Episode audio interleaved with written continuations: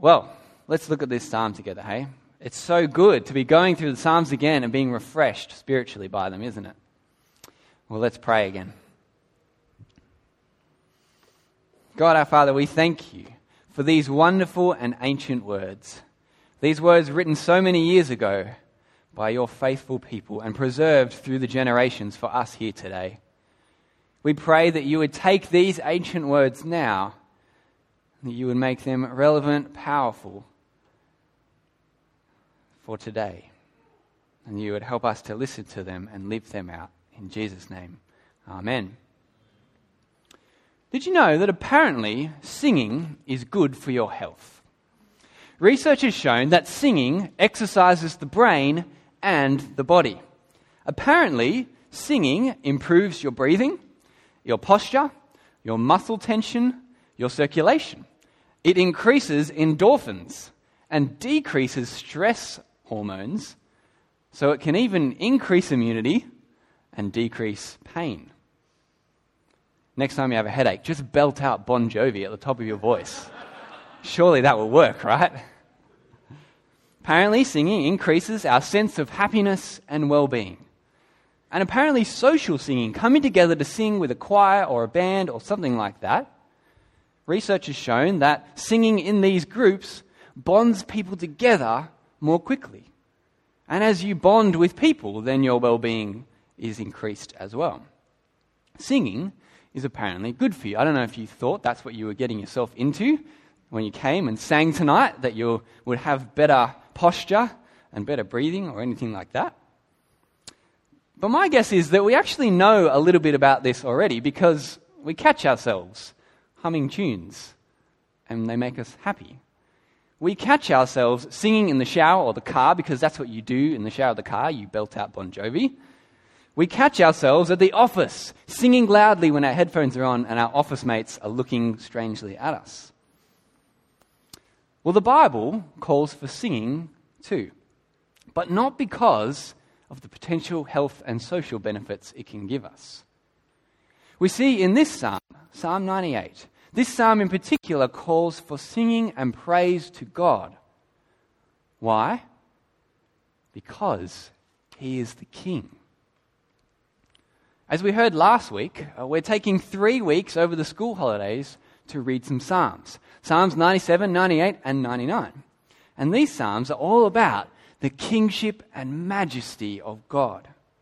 These Psalms are all about how amazingly powerful and in control and deserving of praise that our King really is. And this Psalm, Psalm 98, it has three parts, and in each part, the praise gets bigger and louder. I hope you realize that as Matt read it. And even more people and all creation, by the end of it, join in in praise to God. This is the glory that he deserves as the rightful king of the universe.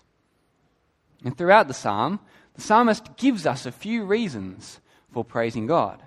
He calls us to praise God for who he is and what he's done. He says, Sing to God because this is the kind of king that he is. So let's see what he says in verses 1 to 3. Have a look there. Verse 1, we get the big command of the psalm Sing a new song to the Lord. Here we see what we see all over the Bible the command for God's people to sing.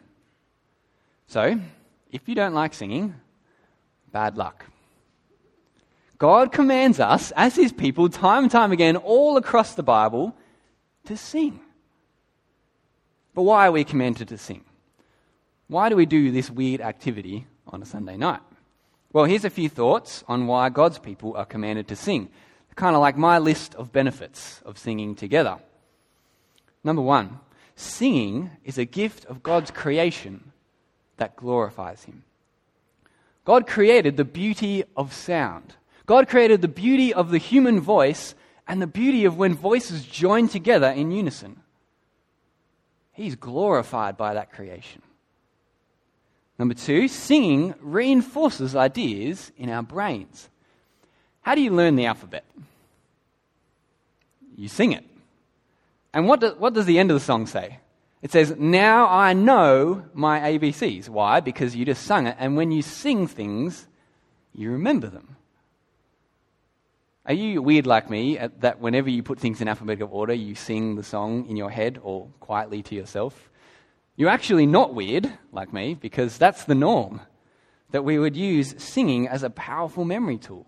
And so when we sing about God and His glory, well, that is imprinted on our brains and reinforced in our minds. That was number two. Number three, singing expresses and guides our thoughts and emotions. Singing gives us the power to express to God the emotions that we have because of what He has done for us. For example, we can sing and express our thankfulness to God for what He's done. Singing also refocuses our thoughts and emotions on God and His glory. When we sing about Jesus' death and resurrection, we become thankful as we sing. Singing, about, uh, singing the song Amazing Grace makes us more amazed by God's grace, doesn't it? Number four, singing unites us and builds us up as God's people. This is the big reason we sing here each week. When we sing together, we declare, We are God's people. God is my Father. These are my brothers and sisters in Christ. And our singing builds each other up as we together praise God or declare His praises and His truth to each other. And so we do that together and we become thankful or whatever else the song is about. Number five, it's a testimony to the world. People overhear singing and their interest sparks. Our neighbours overhear us singing, by the way. They don't like it, but they hear it. But whether they like it or they absolutely hate it, which I'm sure some of them do, our singing is a testimony. It says we are God's people. We have faith in Jesus and is a powerful witness to them that we value Christ. So that's my five quick thoughts on singing as a Christian. And this psalm, it doesn't just say sing and then just leave us going, okay, what do we sing about and why do we sing? No, it gives us a reason. The psalmist tells us to sing. Why? Because of who God is and what he's done.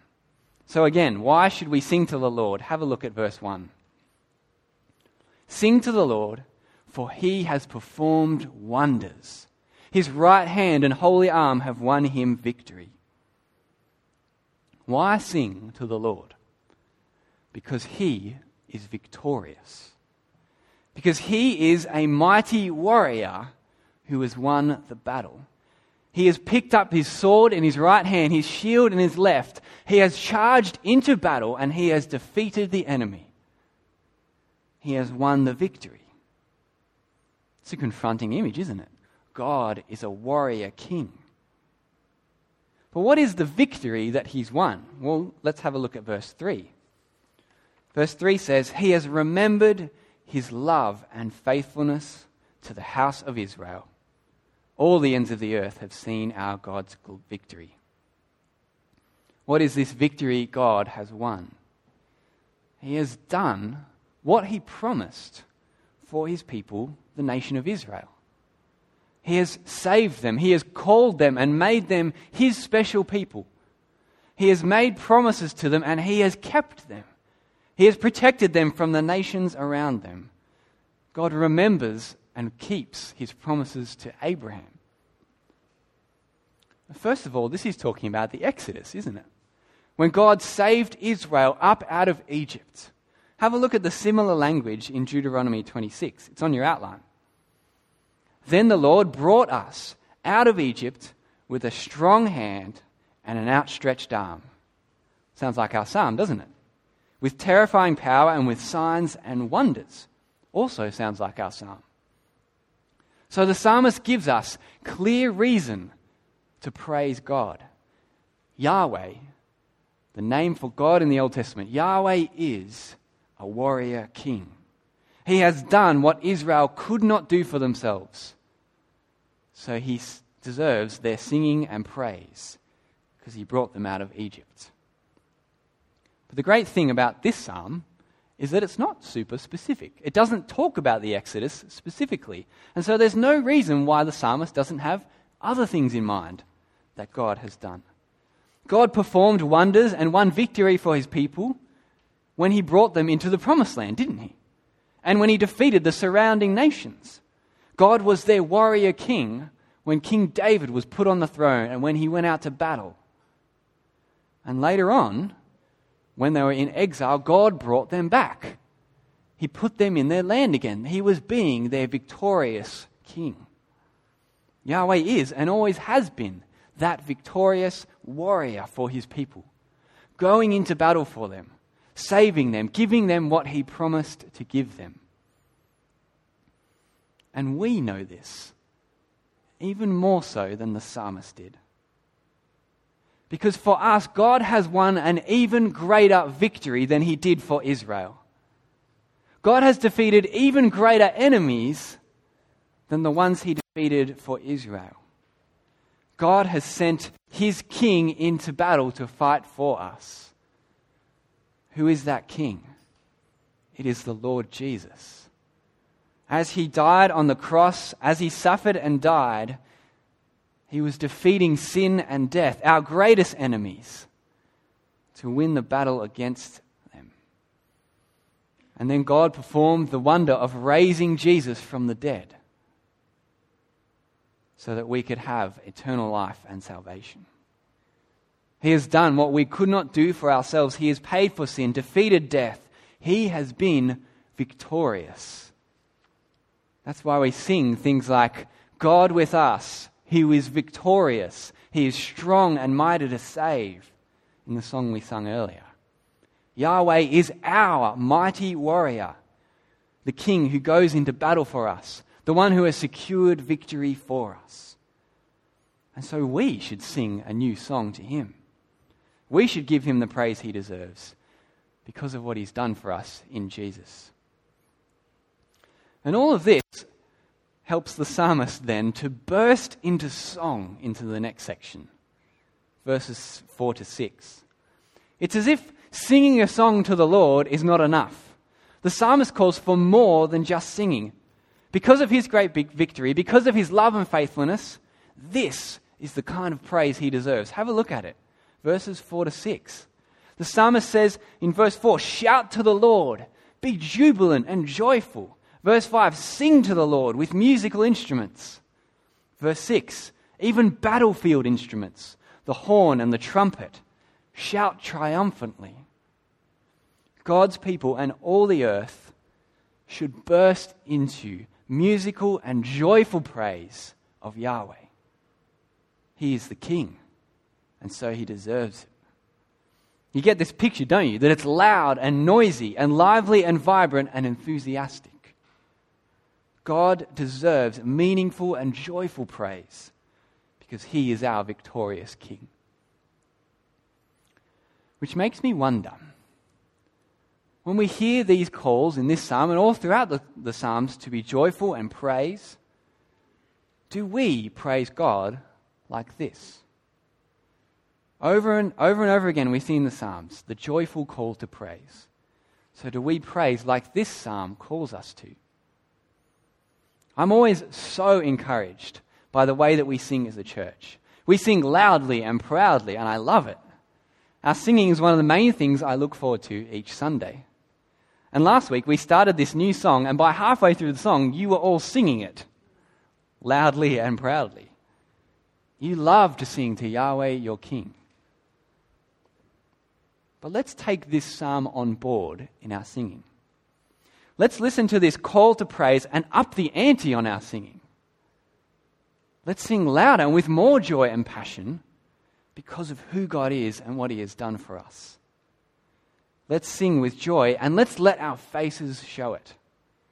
I'm amazed that sometimes we, even we sing these amazing songs and we sing about the most mind blowing thing in the world, the God of the universe, the gospel of Jesus, we sing about that and we can't even crack a smile. Sometimes we look literally almost bored to death when we sing. Why is that? Why can't we sing with the kind of joy that's being talked about here, with the passion and smiling that should come from singing about the praises of our King. I'm not saying that we need to sing with the biggest smile possible all the time, like this. I'm not saying we need to be happy all the time or fake it. I'm not saying we should be bouncing off the walls or wailing around the room. And I'm not even saying that I'm never distracted or I'm never thinking about other things or, or worried about other things when I'm singing. I often am. But I am saying that we should reflect on the words of the songs that we're singing and let them hit us in the heart and then show in our voices and on our face. We should not be what some people call the frozen chosen, which is all stern and stiff and serious when we sing, so that we don't want to be that, do we? Let's feel the weight of who God is and what He has done.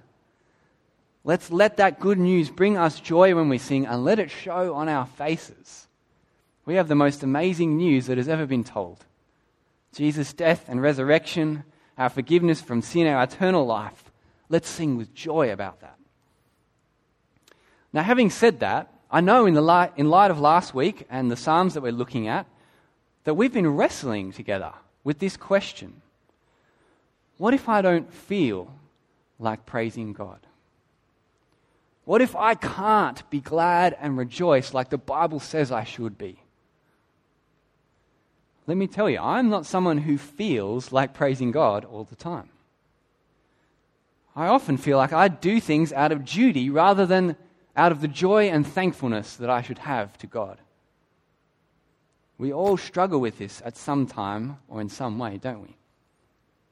But some of us struggle more than others. Some of us struggle with depression or anxiety and we don't feel joyful. And so we struggle to sing praise. This is you. If you don't praise God or you struggle to feel like you can praise Him, then here's a few things for us to reflect on. First of all, our emotions are not the most important thing. They are an important and vital part of our Christian lives and our faith. But our emotions also change daily, hourly, minutely. They go up and down. They are happy and they are sad. That's part of living in a broken world. So they are not the single measure of our spirituality. The measure of spirituality is faith in the Lord Jesus trust in his promises. That is more important. And the measure of salvation is to be our confidence in what God's sovereignty, isn't it? That he can hold on to us and keep us in his kingdom, even if we struggle to have joy or to have faith. Second thought faithfulness sometimes means doing without feeling. For example, if you have kids and you wake up one morning and you think to yourself, I really want to feed my kids today. Should you feed your kids? You should feed your kids, just in case you were wondering. If you don't feel like feeding your kids, please feed them. If you have kids, most of you don't, but if you do, our, you get the point? Our feelings should not stop us from doing what is right. The same can go for praising God. Of course, we want to work on our motivations, we want to work on our affection for God. But our hearts and minds are weak and fickle. We are burdened by sin and our motives are mixed.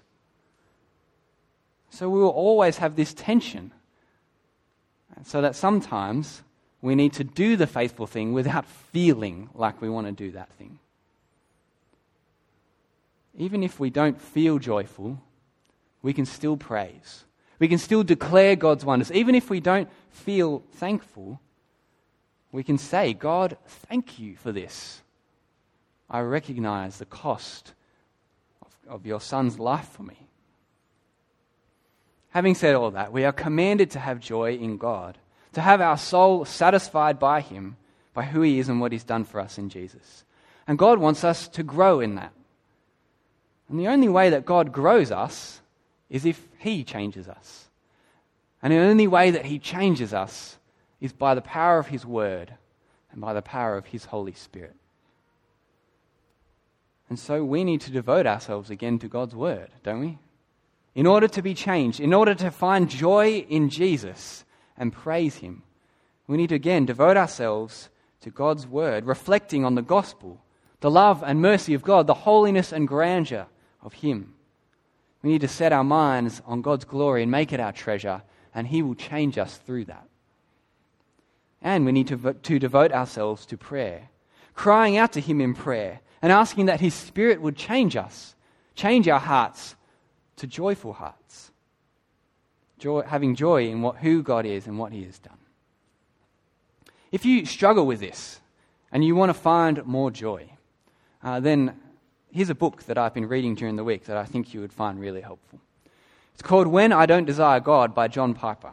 The tagline is How to Fight for Joy. There's two different covers, but they're the same book. Whenever I read something by John Piper, I'm, I'm always challenged and I'm also spiritually refreshed. He writes boldly and he writes to build Christians up. He is a great gift to the church, and he does an excellent job in this book of helping us to think about and to fight for joy. So grab a copy of that online or at a Christian bookshop. But back to our psalm, because there's one more part of this psalm. It's kind of the most exciting one.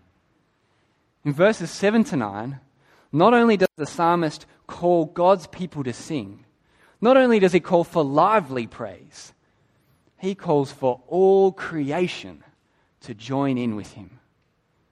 It's a bit like a song in a musical. Imagine you're watching a musical and the main character starts off by singing by themselves. And then as they go on through the song, other members of the cast join in and add to the song with their voices. And then by the end of the song, there's this crazy, loud, dancing light and sound as the whole chorus comes onto the stage singing. That's what this part of the psalm is like. Have a look at verse 7.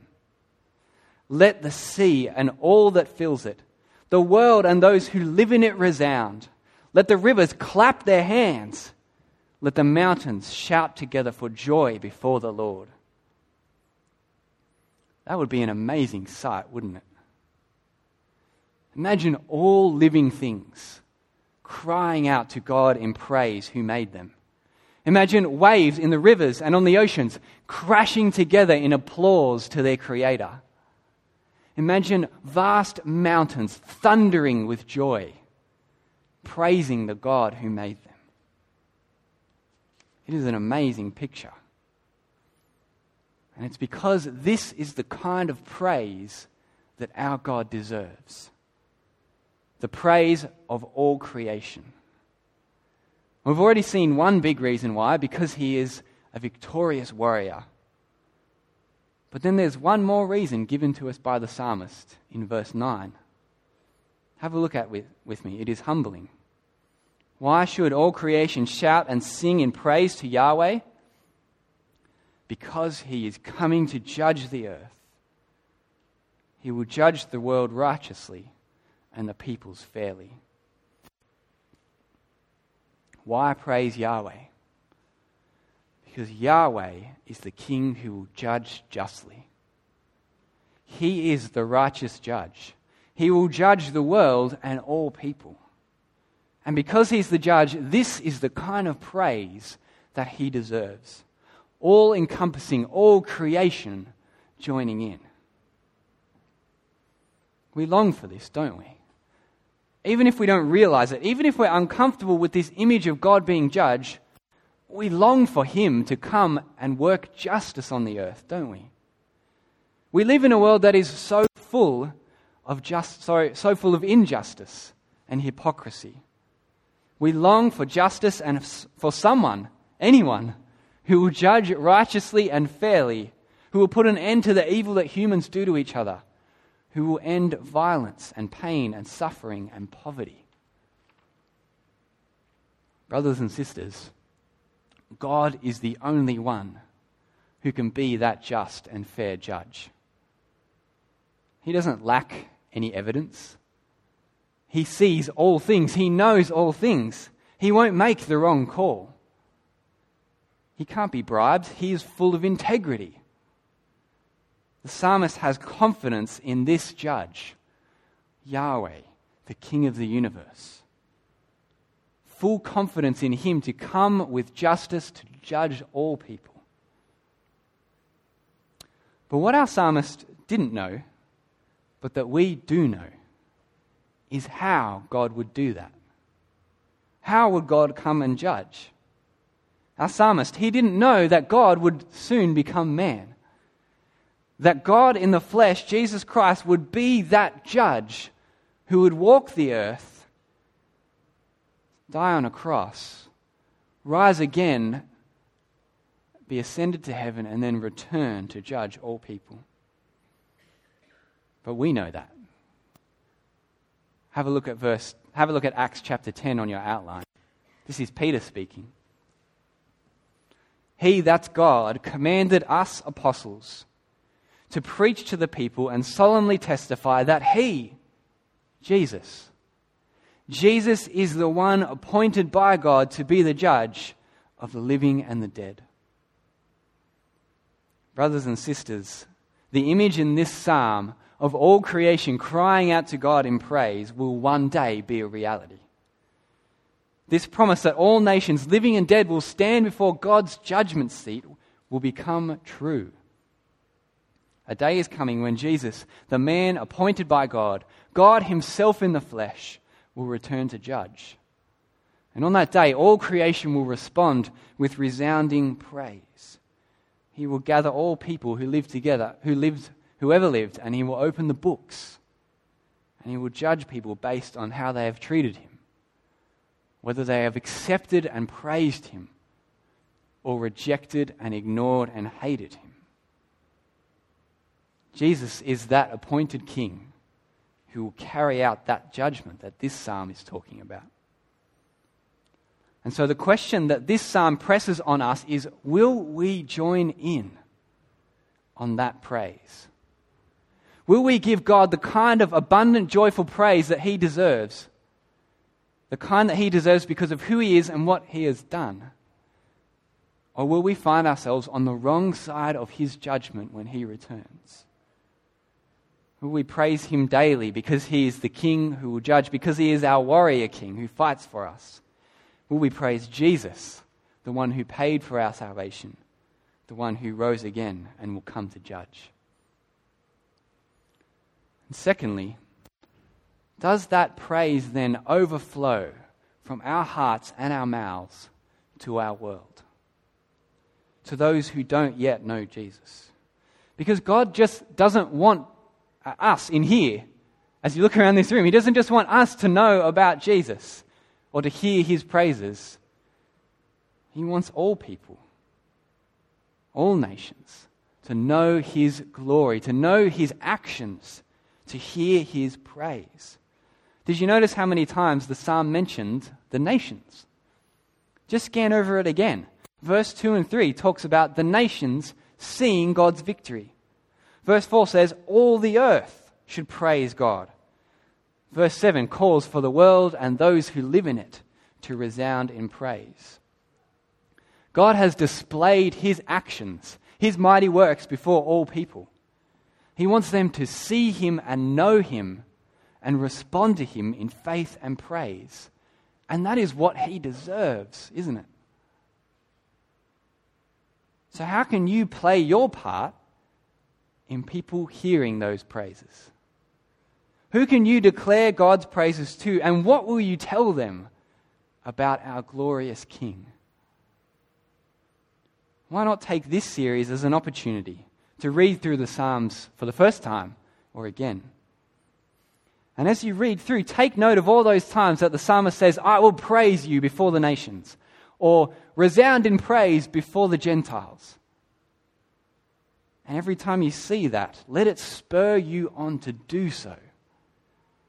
To share the good news, to praise God to those who don't yet know Him, to have it overflow from your life to those around you. So, do we praise God joyfully, like this psalmist calls us to? And do we let that praise overflow to our world? Will we sing joyfully for the nations to hear that our God is worthy of praise? Worthy because he is our mighty, victorious King. Worthy because he is coming to judge. Well, let's pray that we would be.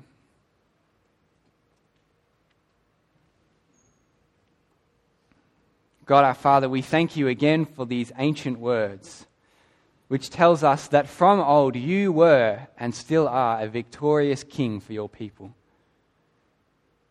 We praise you and are humbled also that it tells us that you are the judge, that the Lord Jesus will return and judge all people.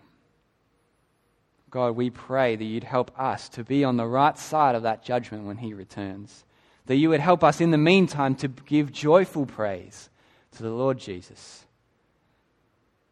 And that you would help us to have that praise overflow to our world so that many can also join in on that praise and stand with us on that last day. We pray in Jesus' name. Amen.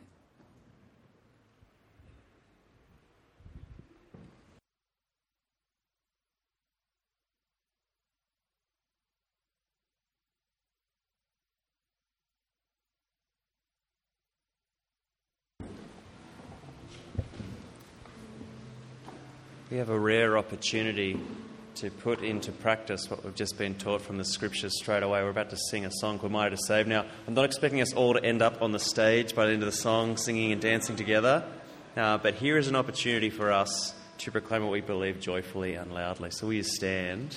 Will you sing with each other to God?